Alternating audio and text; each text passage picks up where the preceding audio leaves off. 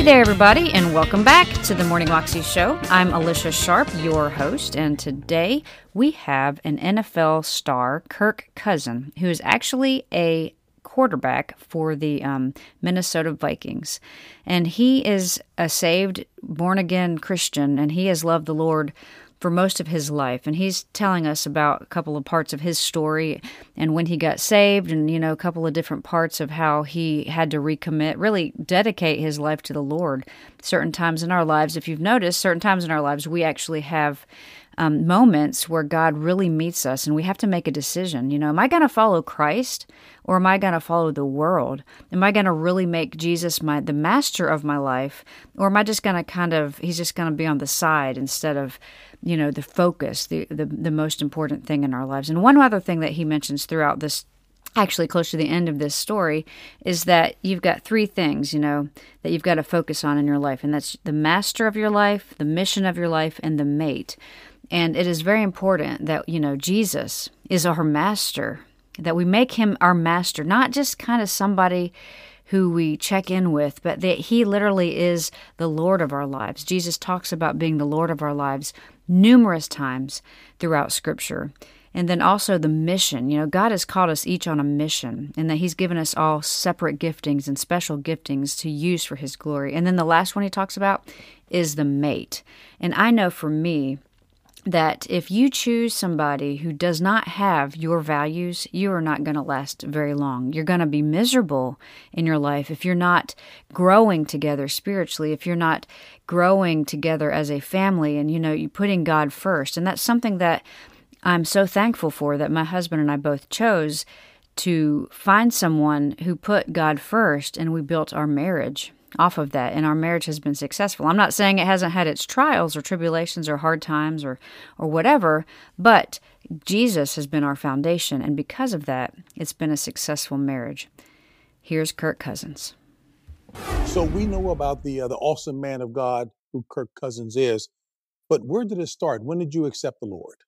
Well, my dad being a pastor, you know, I was presented with the gospel at a very young age. So I don't know the specific age, but I remember being at church before the service started, and my dad explained to me the gospel to me and my brother. I was probably seven years old, uh, and I remember saying, I, I, I want that. You know, I want Jesus to come into my life, uh, pay for my sins, accept that I'm a sinner, and uh, and I want a relationship with Him for eternity." And so I prayed that prayer that day. But when you're seven or eight years old, you can only understand so much of what that actually means. And so I remember being in high school.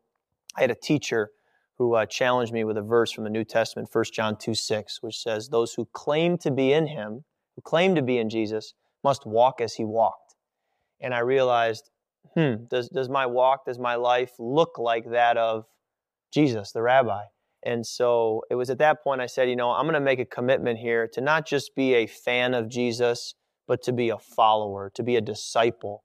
And if that costs me something, then that costs me something. But but my life, I'm going to put a stake in the ground, is going to be built on the rock and not on sand, and and built on uh, on the truth of God's word. And so it's probably in high school when I really made that commitment. And uh, by God's grace, since then, you know, have not have not wavered. That's still pretty significant because being a high school star, uh, multiple sports indeed is that all the kids are yelling and screaming at you. They're putting you up on a platform. The ladies certainly want to be with the, the high school quarterback or the basketball yeah. player. How did you navigate those waters to put the stake in the ground, as you indicated, that it became real to you? Yeah, you know, it, I remember uh, my very first game playing varsity football. I mean, this was my dream, right? I didn't really, the dream was to play in the Big Ten and play college football. Never really even thought about the pros being an option, but uh, varsity football, I knew was more of a realistic goal. And my very first game in varsity football, my junior year, I broke my ankle and missed that much of that season.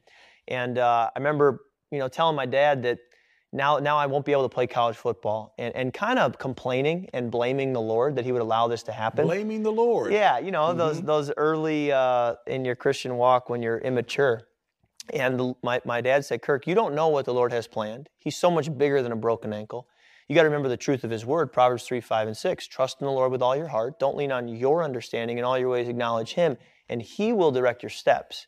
And so at that moment, I said, I'm going to I'm going to take that verse to heart and believe it and let the Lord direct my steps. And it'll be my job to trust him and to obey him. And we'll see where he takes this thing. Well, looking back now 15 years, he's taken it you know, so much farther. And, and he is a lot bigger than a broken ankle.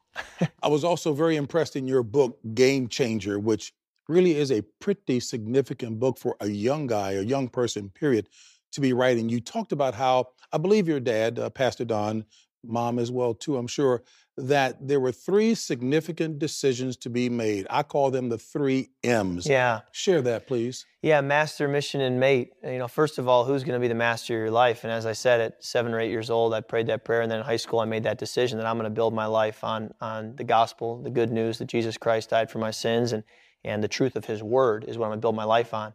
Um, and then, you know, your your mate, who are you going to marry? Who are you going to do life with? Ultimately, uh, it's so important that you're equally yoked and so my wife Julie uh, is a believer and comes from a great family, great stock, and so that's been a, a true blessing. Uh, when you see the way God intended marriage to be, it's been a really blessed thing for both of us. And then uh, your mission. You know, what's going to be your passion in life when you get up in the morning? What are you going to devote your hands to? What are the giftings that God has given you? And then how can you use those giftings to bless others? And for the time being, it's been pretty clear that the Lord has given me an ability to throw a football. He's given me an ability to play quarterback uh, with some other traits that are involved in that.